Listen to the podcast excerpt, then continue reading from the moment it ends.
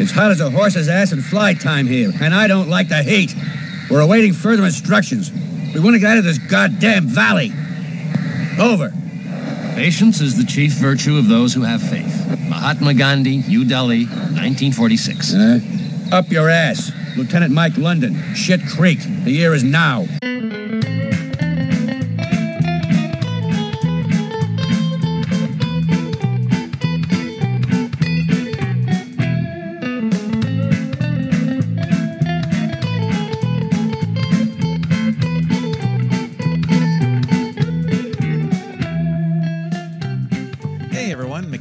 Here, your host for Mac and the Movies, where I look at everything from art house to grindhouse, mainstream to obscure, the forgotten, and the unforgettable. I've made some changes to the content I'm going to cover for the month of November, which is our turkey month. We're going to be taking a look at some great bad movies from noted filmmakers. Originally, I was going to cover Uwe Boll, then for Thanksgiving I was going to review 10 films spotlighted on the bottom 50 rated films on the Internet Movie Database. In the world of professional wrestling, I believe the proper phrase is card subject to change. I'm pulling a Wurzel and switching up the subjects for the month. Instead, today I'll be looking at select films from the bizarre filmography of Bruno Mattei. The films on the docket are Private House of the SS, Hell of the Living Dead, The Other Hell, and Strike Commando. Plus, there will be a 3 tenors on our favorite monsters that will be on after the reviews. Then, for Thanksgiving, I'll upload a special 10-film review for Uwe Boll. 5 good films and 5 bad films, plus another 3 tenors. Before we dig into some of Mattei's films, let's take a look at the man himself. He was born on July 30th, 1931. Bruno Mattei grew up in Rome, Italy. His father owned an editing studio, so he was exposed to film for most of his youth. He graduated from film school in 1951. During this time as a screenwriter, he claimed to have worked on over 100 films, a fact that has been proven to be difficult to verify. Also taking into account the man has at least 22 pseudonyms to his filmography, with many more likely unaccounted for. His first films as a feature director were Amedia, Il Drama de Una Esposa, that was in 1970, and Cuginetta, Amore Mio, in 1975. Both are lost films because there was no footage available or they were poorly preserved. Mattei's earliest surviving film was 1977's Private House of the SS.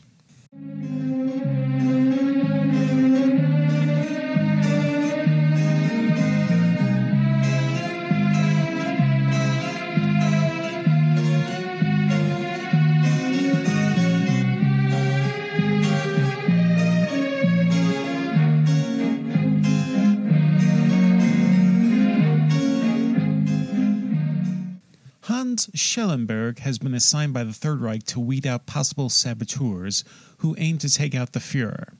At his disposal is a hardened group of prostitutes who will expose those targeted suspects in more ways than one. All the more game for such a task is the madam of the brothel, Eva. Hans is successful in taking out various associates and higher-ups in the Reich. However, Schellenberg eventually becomes so delusional about his task, he begins to see himself as worthy of becoming the Fuhrer, so much so that he becomes the very target he was assigned to eliminate. Private House of the SS, aka SS Girls, may not mark the only time Mattei dabbled in Nazi exploitation, but it's the more watchable. We previously looked at Women's Camp 119 way back in episode 4 of the podcast, which was part 1 of my look at volume 1 of the Grindhouse Experience. SS Girls has a titillation and lightness about it despite the subject matter. The film makes the Nazis look like deviant fools in a propagandic manner, not unlike the depiction of the Nazis in The Invisible Agent.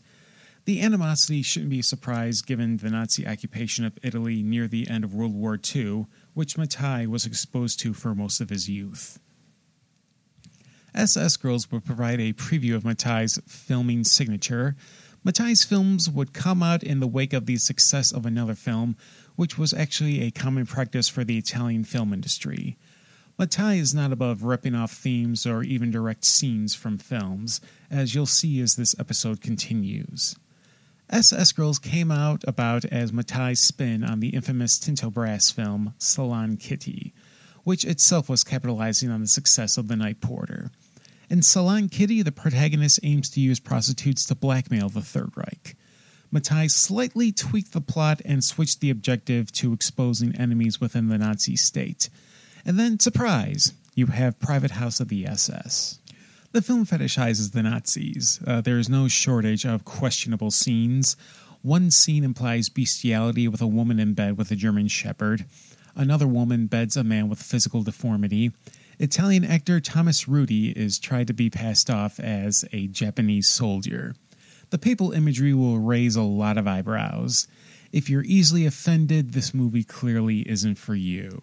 The music score by Gianni Marchetti is a mix. Some pieces resemble a bouncy waltz, like you heard at the beginning of this review. Another piece is a simple, sax-centric jazz track.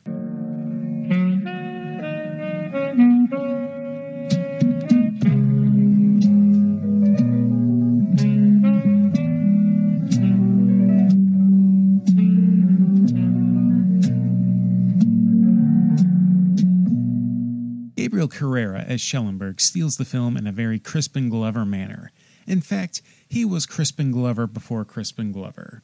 He goes so far over the top but is infinitely entertaining, you can't take your eyes off of him. He has such a strong presence you'll too easily notice the void left in the film for the last 20 minutes when he's out of the picture. Macha Magal plays Madame Eva. Magal is no stranger to Nazi exploitation. She also appeared in the infamous Beast in Heat. Another shared cast member between SS Girls and Beast in Heat is Salvatore Baccaro, who plays a horny short man during the training montage. Luciano Pigozzi plays Professor Jurgen, who oversees the women in their training. You'll hear him come up a lot in this episode. When it comes to non-Mattei films, he was in Your Hunter from the Future. For being the earliest surviving film in Mattei's catalog, this is not recommended for those in the shadow end of his filmography. I would go through some of the other films in this episode before watching Private House of the SS. On its own, it is a bizarre tongue-in-cheek film that is better than the genre associated with it would have you believe.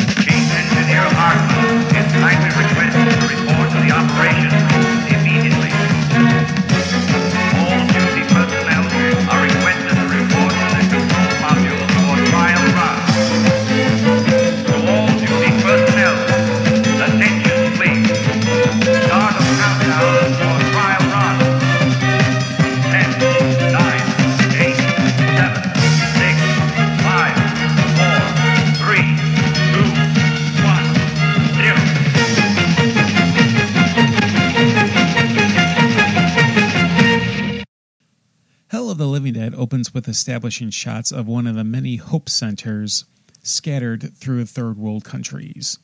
Machines are lighting up and people in hazmat suits are checking the piping. Suddenly, a worker is attacked by a rat and soon the chemicals in the pipes leak out. The chemical turns the facility workers into flesh-eating zombies. Cut to a police standoff with four members of an elite SWAT team led by Lieutenant Mike London. They enter an embassy to defuse a hostage situation. The hostage takers demand for the dismantling of the Hope Centers. Swiftly, the team cuts through the band of terrorists. Before dying, the terrorist leader warns that people will die and they will eat each other. The team travels to New Guinea on a secret assignment. The destination is known only to London. Making matters complicated, they pick up a news reporter and her cameraman who are investigating the numerous deaths plaguing the tribal areas. Hell of the Living Dead is essentially a Mad Magazine version of George Romero's Dawn of the Dead, from the attire of the SWAT members and the use of Goblin's music from Dawn of the Dead. Mattei took bits and pieces from Romero's film for his own comedic uses. The character of Santoro goes through a similar mental breakdown as Roger. The light moments of the film were from Mattei and Claudio Fragasso, but the producers wanted a dark, grim final film. Mattei was against this, but Mattei compromised, mixing the light with the dour, which explains the nihilistic ending to a comically absurd film. Mattei also adds in a little bit of Heart of Darkness, or, at the time of the production, Apocalypse Now. Instead of Colonel Kurtz, the squad is going down a trail to find the Hope Center. Or maybe I'm just looking too deeply into this film. In addition to Goblin's score for Dawn of the Dead, Mattei also uses the band's music for Contamination and Beyond the Darkness. Tracks like Connection, Quiet Drops, and Zombie are put to fine use, but they are clearly removed from their original contexts. I went into detail regarding the controversy of Mattei using Goblin's music in episode 9 of the podcast.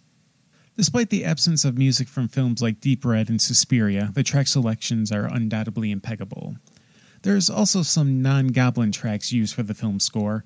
From what I can find, the music is from the Luis Bacalov score for Blood and Diamonds, a 1978 Eurocrime thriller starring Martin Balsam. I found a copy to buy, and I will report back ASAP to confirm. While primarily shot in Spain, stock footage was used to add to the illusion of these characters being in New Guinea. Some of the stock footage might be too disgusting for people to watch. The footage comes from Barbette Schroeder's The Valley. Yet, I find it hard to believe that there would be a suburban house located in New Guinea. This breaks what little immersion can be found in favor of low-budget quiche. But that adds to the fun of watching Hell of the Living Dead. For being viewed by many as a terrible movie, it's not without its charm. In a supplemental interview, Mattei mentioned that he made his movies the same way a cartoonist would, to be entertaining. On that front, Mattei more than succeeds. The script was co-written by Claudio Fragasso. Fragasso would earn notoriety of his own thanks to cult classics like Troll 2 and Monster Dog, starring Alice Cooper. Franco Garofalo is the standout of the cast, playing Santoro. The scene where he offers himself to the zombies like a chicken dinner is a sight to behold. Joseph Luis Fanol has his moment to shine when he puts on a green tutu and prances around, only to be eaten by zombies in that humiliating circumstance. Anyone expecting the socioeconomic satire from Dawn of the Dead will be disappointed by the simplicity of Mattei's film. It does what it needed to, amuse people for an hour and a half with gore, laughs, and a great soundscape.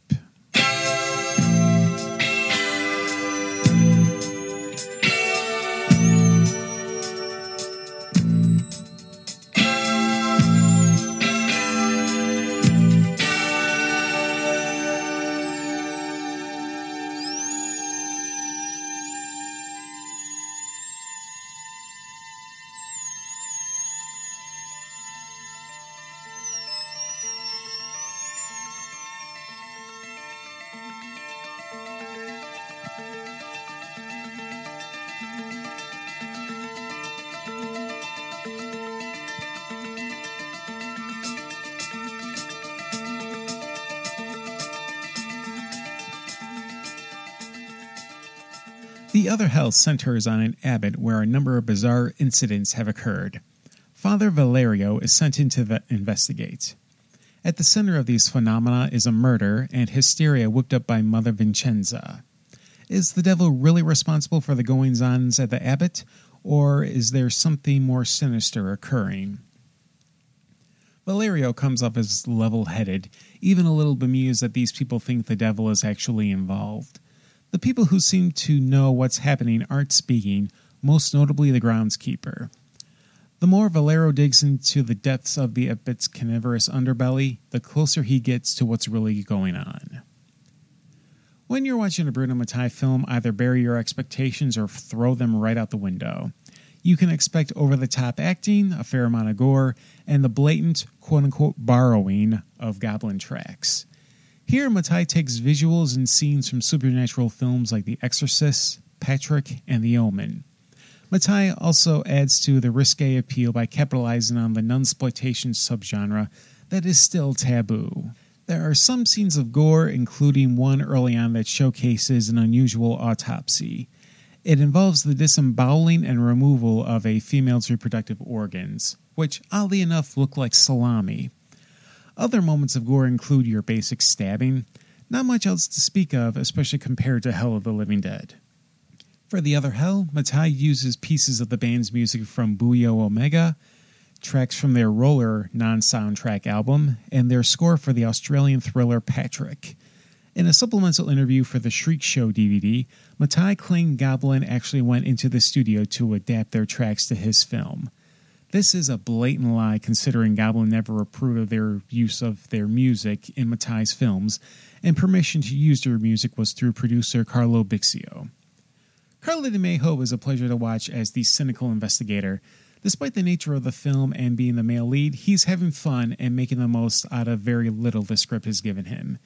His performance here is not too far off from his turn in Lucio Fulci's City of the Living Dead. Not only does Mattei borrow music from Buyo Omega, but he also casts actress Franca Stappi as the female lead.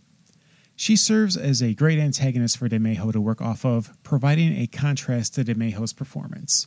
Her eyes can freeze you with a piercing stare. Franco Garofalo was a treat to see in Hell of the Living Dead, but tones down his wily mannerisms and is only peripheral in his role as the groundskeeper. It's a shame to see an actor capable of putting life into a movie only to be asked to do the bare minimum. The Other Hell is a film that is best saved for later. The themes and the pacing may be too much for some and only for hardened veterans of Mattei. Still, the use of Goblin's music as well as the performances by DiMejo and Stappi make this a decent viewing.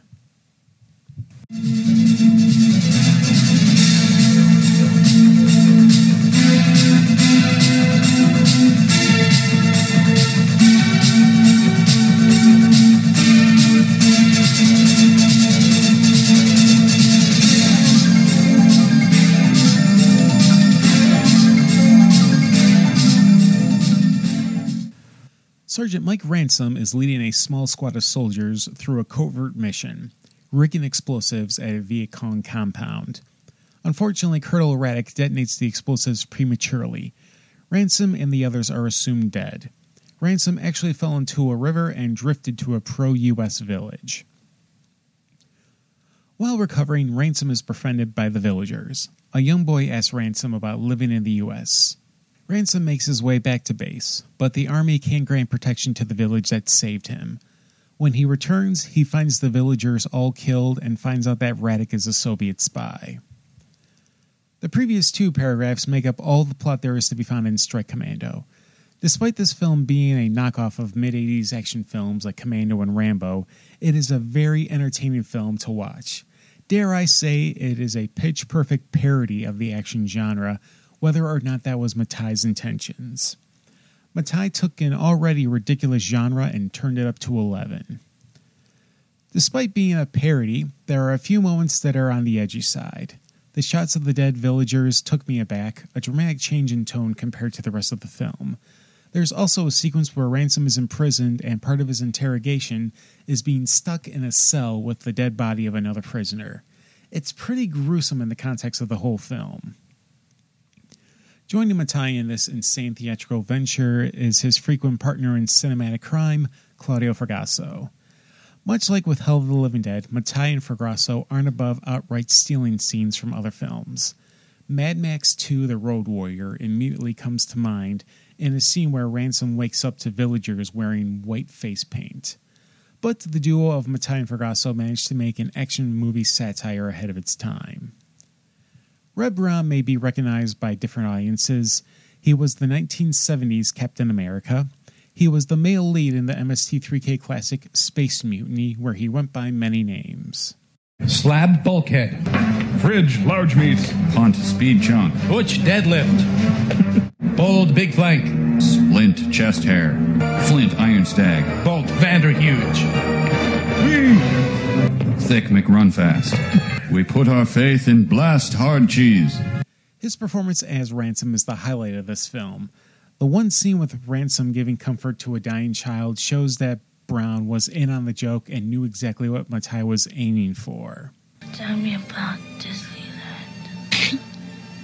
They got tons of popcorn there. Yeah. And all you gotta do is go climb a tree to go eat it. And there's cotton candy, mountains of it.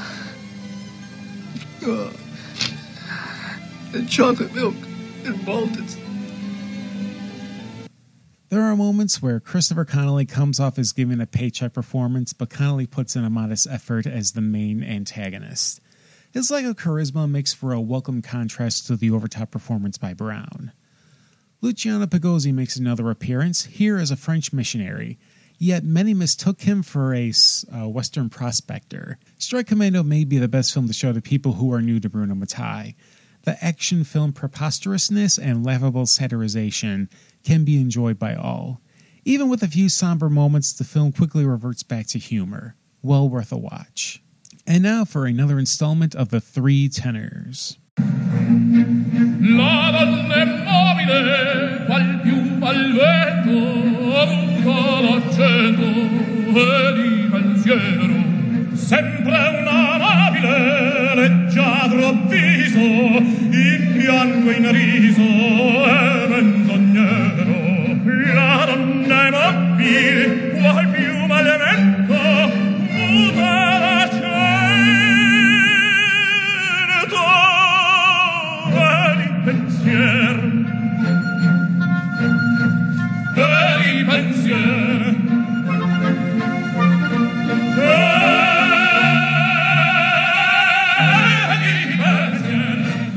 Mackenzie Lambert here, host for Making the Movies, joined here by my good friend, as always, John Cleveland. Hi, everybody.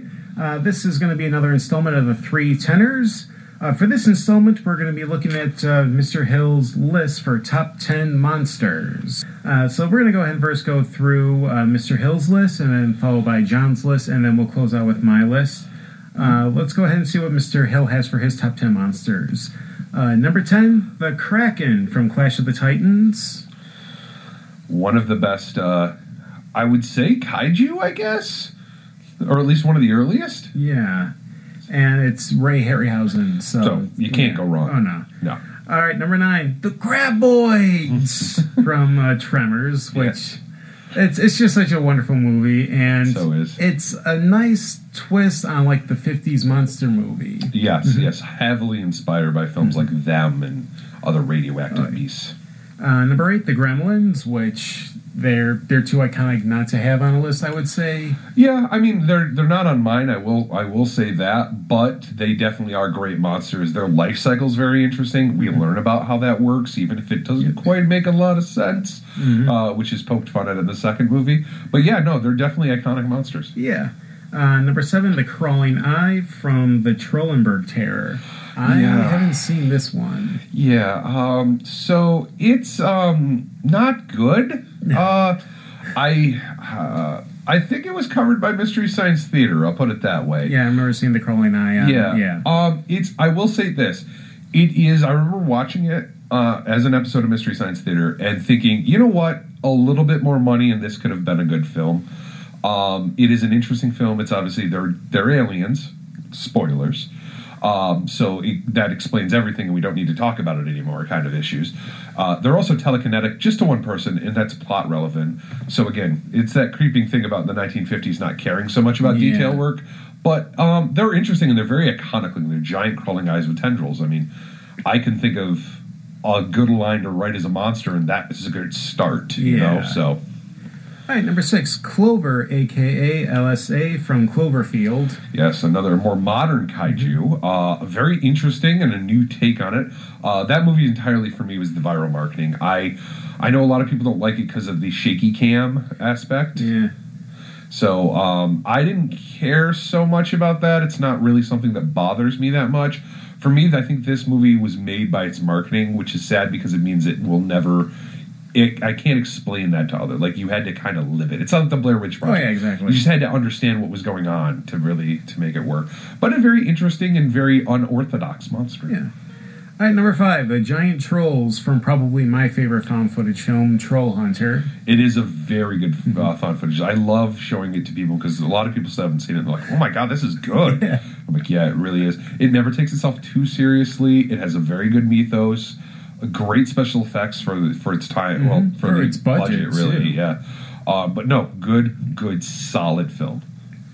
All right, number 4, Kong from King Kong. No argument to be had. It's he's so iconic. I don't remember if he's on my list or not because it was just like I don't need to state this. Yeah, he's kind of like one of those that go without saying. Yeah, you don't need to talk about this. Yeah. He's like there are several people I know who consider King Kong the greatest film ever made. And then you've got Kong Skull Island, which was better than it probably had any right to be. It doesn't need the first hour of the film, but yes, because that's Peter Jackson's way. But yeah, no, it definitely was better than it had any right to be. Number 3, The Brundlefly from David Cronenberg's The Fly. Nobody does body horror like Cronenberg. It just, he doesn't. And that film... And you got Jeff Goldblum. It's made him famous. Yeah. Like he's all... If you watch any of the films before that, he's just trying to be a normal actor. After that, he is Jeff Goldblum. Mm-hmm. So good. It's one of those that holds up today. I will watch that film around Halloween. I watch The Fly every year. It's so good. It doesn't get worse. Mm-hmm. So good. Number 2, the King of the Monsters, Godzilla. Yep, Gojira. Yep, from the original. He's another one where he's on my list because I couldn't not write him. But like, you don't even need to say it. Like, it's so iconic. How many 30-some films in that series at this point? Oh, yeah, he's like the biggest. Like Guinness has him as like the biggest franchise of all time. Yeah, like take that, Marvel. Yeah, but like it's just one of those things where it's just like he is so iconic. Like, I remember my nephew going... Like, it was hard. I had to explain to my 5-year-old nephew that Godzilla didn't actually exist. Because he had... You know, there was a cartoon show for a while. Movies. I remember Marvel Comics did a series where it was the Avengers fought Godzilla. Yeah. I don't think they won. No. And last but not least, the monster, Frankenstein's monster, portrayed by Boris Karloff. I do have to raise an issue. The picture in the book is Glenn Strange as Frankenstein's monster, not Boris Karloff. That is not a good Frankenstein's monster. No, Frankenstein, again, so iconic, I don't even know if you need to say it. It's like when you think of Frankenstein, you think of that square-headed universal monster. The bolts, everything, so good, the man-made monster. It's the classic, is you realize that Frankenstein isn't the monster, Dr. Frankenstein is. The monster. Yes. Yep. It's just so iconic. He is the greatest. All right, moving on to our list. John, you can go ahead and get us started. Okay. Now, I skew more for creatures. Yeah. That's just me on how I do. So you're not going to hear a lot of man per se, but there are some. So with that, actually, it's the werewolves from the film Dog Soldiers, filmed in 2002. I honestly believe this is the best werewolf movie ever made. Now, I am willing to admit it doesn't flush out the werewolf mythos. It does assume you just kind of know what werewolves are or are accepting of what you don't are told because you already know it. But it's so good. Set in the Highlands of Scotland, a military unit against werewolves. I don't need to say anymore. It's just good. The look of them is so interesting. They're tall. They're more gaunt than the normal werewolf. It's really, really cool. All right. Number 9, and this is one I'm genuinely surprised isn't on his list. Jaws, the shark in Jaws. Yep. It's so, again, another movie I've watched 100 times. The scene in the boat where they're singing, talking about the ship, the USS Indianapolis, arguably one of the greatest scenes ever shot on film. Mm-hmm. It's so good. Every aspect of that film is good. Only how many years? 50 years? After it was made, can we look back and go, there are times I can kind of tell a werewolf is just, or the shark is just a robot. Yeah. It's a 50-year-old film. I think we're fine. Yeah. So, and the crazy part is it was edited down to get to theaters. There are scenes in that movie I have seen. I have an extended cut where, and I'm not going to go into all the details, but basically it extrapolates on a scene and they're there is a lot more going on that we don't see. The psychological terror of the shark is really impactful in those scenes. It was edited down. If you ever get a chance, I highly suggest watching it. And it's one of those creatures that work best the less you see of it. Yes, yes. It really worked out that the robot kept breaking so they couldn't show it. Spielberg, man, is making the greatest... He can make a truck scary. He did make a truck scary. All right. 8. The Crawlers from the film The Descent from 2005. People who basically... Humanity went out of caves and started living. Some humans stayed in caves and kept evolving cave-like features. People come across them. It doesn't work out well. Such a good, underrated film. Every aspect is great, and the creatures are so weird. They're humans with, like, pale skin. They are blind. They use echolocation. It's great. It's just a great film. They remind me a lot of Dwemer from Skyrim. Yes, actually, I've heard before that one of the artists who designed the Dwemer was inspired to some degree by them. Now, I don't know if that's true, but it's interesting. Yeah. Yeah. 7, and another one that I'm very surprised wasn't on his list, the Xenomorphs from Alien. Ooh. H.R. Geiger, just a classic creature. Oh, so good. Again, like the Gremlins, where they talk about their whole life cycle. Their life cycle is the part about them that makes them more than just big, evil-looking alien space creature things. They have acid for blood. Like, who would have thought of that? That's so good. Such a great film. So iconic that it's one of those where I am generally surprised when it's not on someone's list. Oh, yeah, and it's like, even then, throughout its different stages, the Chestburster. Yeah, in itself, the Chestburster would have been its own movie. You could have done a film where it's just the Chestburster. All it does is kill you when it bursts out of your chest, and it becomes a Chestburster and runs off. That would be its own film. Nope, just one life point in this creature. And then the sequel, making it like, oh, wait, there's a queen. Yeah. So, it's so good. All right, number 6, The Blob. Mm-hmm. Now, I like the 1988 film more than the original because the update in special effects was there. Yeah. They're both great, but, like, just that concept is this giant slime that just consumes everything it comes across, and there's nothing you can do to physically harm it. It doesn't take damage. Like, oh, you love guns? Cool. Ain't gonna help you. Yeah. It's so interesting because it's so dangerous because it's so simple. It doesn't need all these flashy things. It's not hiding. It's coming right at you. And just the shot of the people being dissolved inside of it. Oh, God, it's so good. It's so good. Oh, so good. I might watch that tonight now. I really want to. All right, number 5. This has always been a personal favorite of mine, and I don't think it gets nearly enough love. Pumpkinhead, 1988. Such a good year for horror. Yeah. It's a fantastic creature. It's a demon or an entity summoned for revenge. It's called Pumpkinhead? To be honest with you, I think that it might have lost people on the name because what's a pumpkin head? I don't know.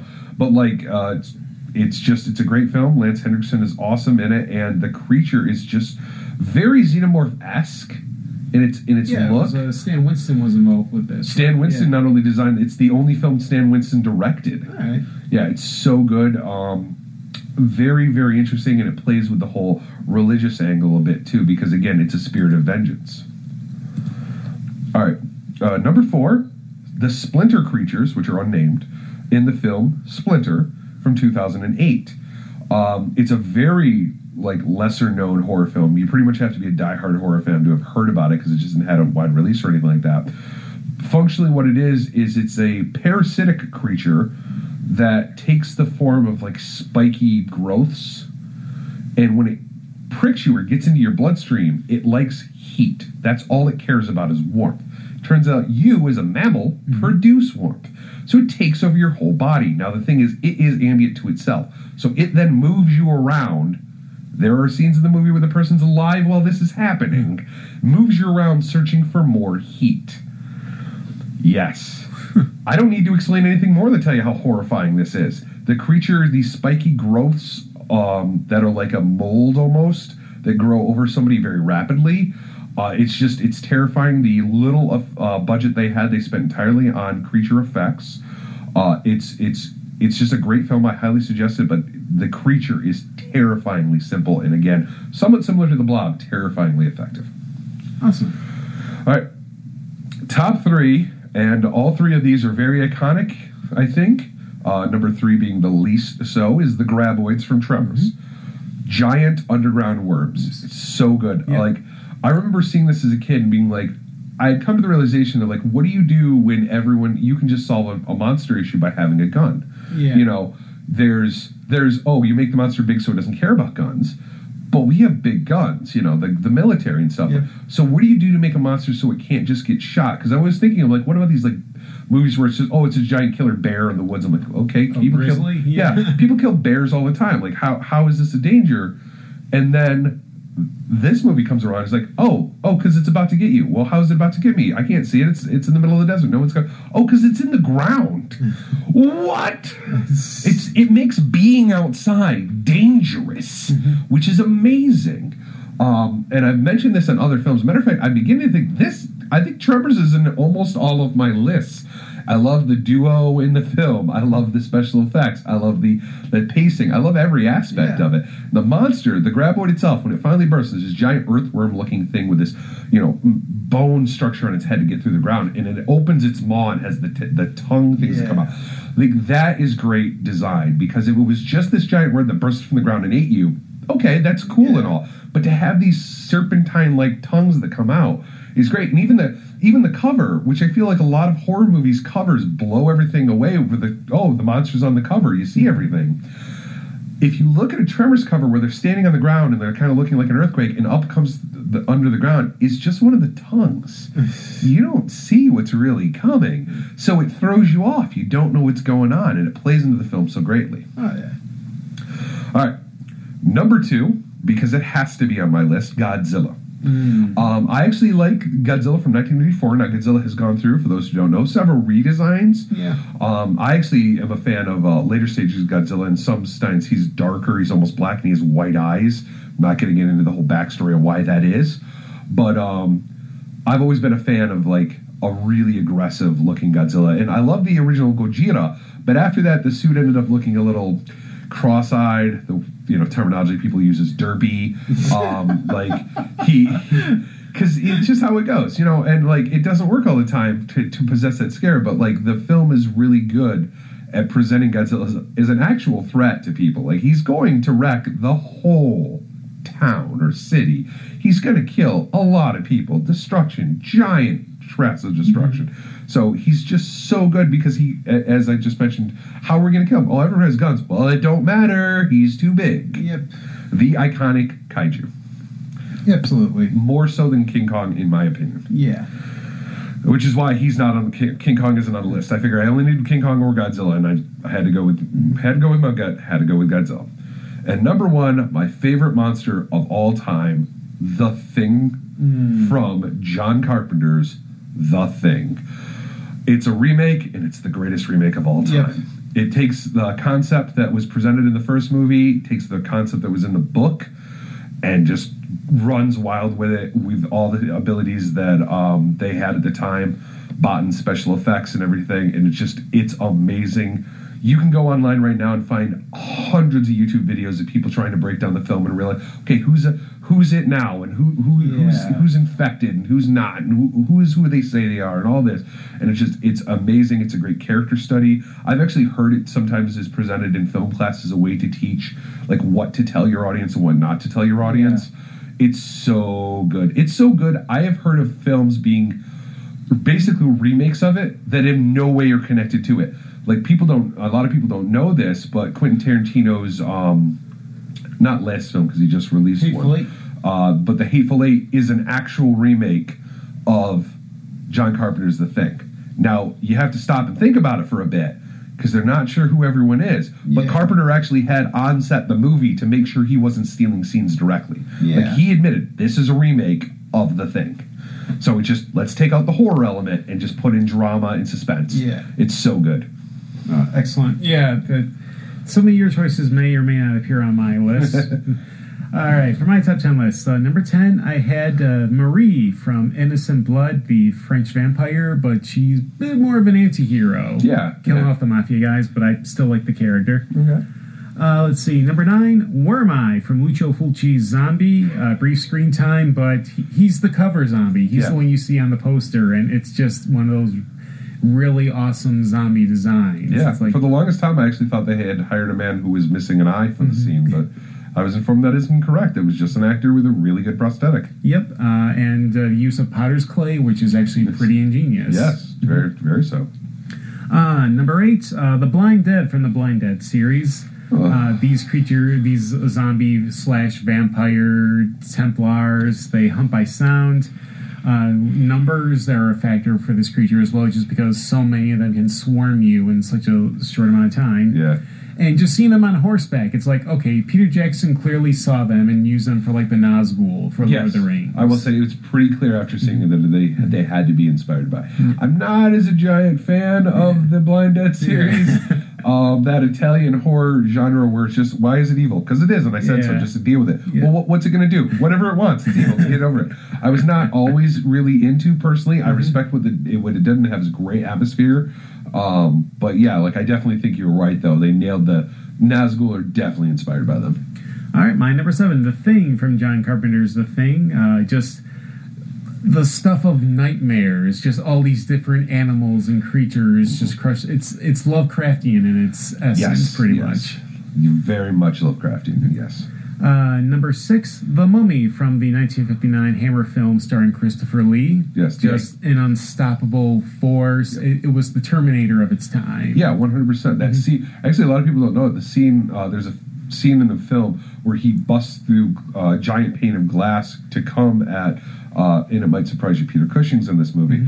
But he busts through the glass because he's commanded to get Peter Cushing's character. And so they didn't replace the glass with sugar glass. It was real glass. Which they were told they did. The crew just didn't get around to doing it. So Christopher Lee, not to be in any way... stopped by a little thing like a giant plate glass window possibly killing him, just casually runs through it like he walks through it like always. Because it's funny to me because when I heard that story, I'm like, wait, he's got his arm out. Wouldn't he have just hit the glass, realized it's not breaking? Nope, didn't want to throw a set, broke it anyway. So good. Christopher Lee is hardcore as hell, man. Yes. Chuck Norris checks his bed under night for Christopher Lee. That's the joke. Number 5, The Deadites from the Evil Dead series. Yeah.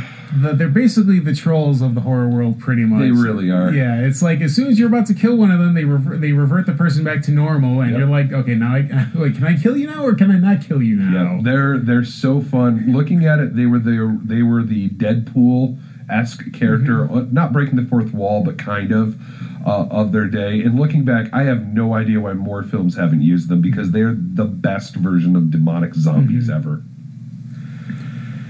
And let's see, number 4, The Infected from 28 Days Later. Now, technically not the first running zombies, but we're not going to get into that argument. But for me, probably some of the scariest. Oh yeah, no, the shot in the arm the zombies needed was definitely to make them run, because that was a joke up until a lot of people don't realize before that giant wave of zombie films that we couldn't get away from in the early 2000s was. Zombies, if they were in a movie, they were a joke. People would, like, push them over and move on with their day. It wasn't anything. Let's have them run and be super aggressive. Oh, that's a whole different issue. Yep.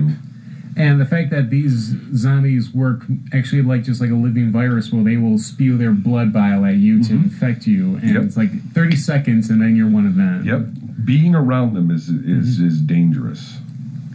Number 3, iconic, Frankenstein's Monster. It's just whenever you think of Frankenstein, you always think of the Universal character by Boris Karloff. 100%. Number 2, Godzilla. I mean, why not? Of course. King of the Monsters for a reason. Exactly. And number 1, The Invisible Man, voiced by Claude Rains in the 1933 film The Invisible Man. Just my favorite Universal monster. Yeah, like I mine's still going to always be Frankenstein, but I definitely think The Invisible Man...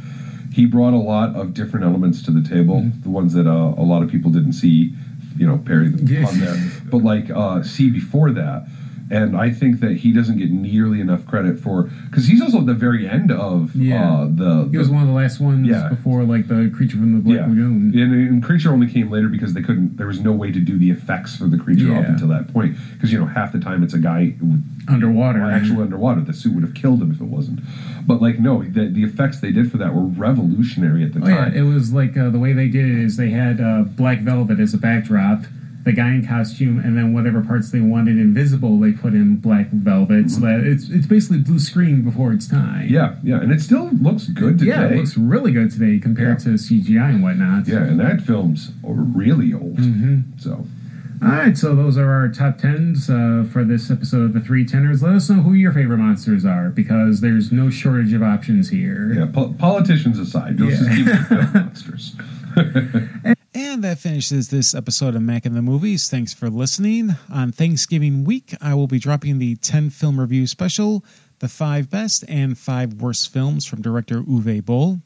If you like this program and want to see it grow, a one-time donation to PayPal would be greatly appreciated. You can find me on Facebook, Twitter, and Instagram. Questions can be sent to my Gmail account. All that information will be in the description box below. Until then, this is Mackenzie Lambert from Mac in the Movies. Take care, folks.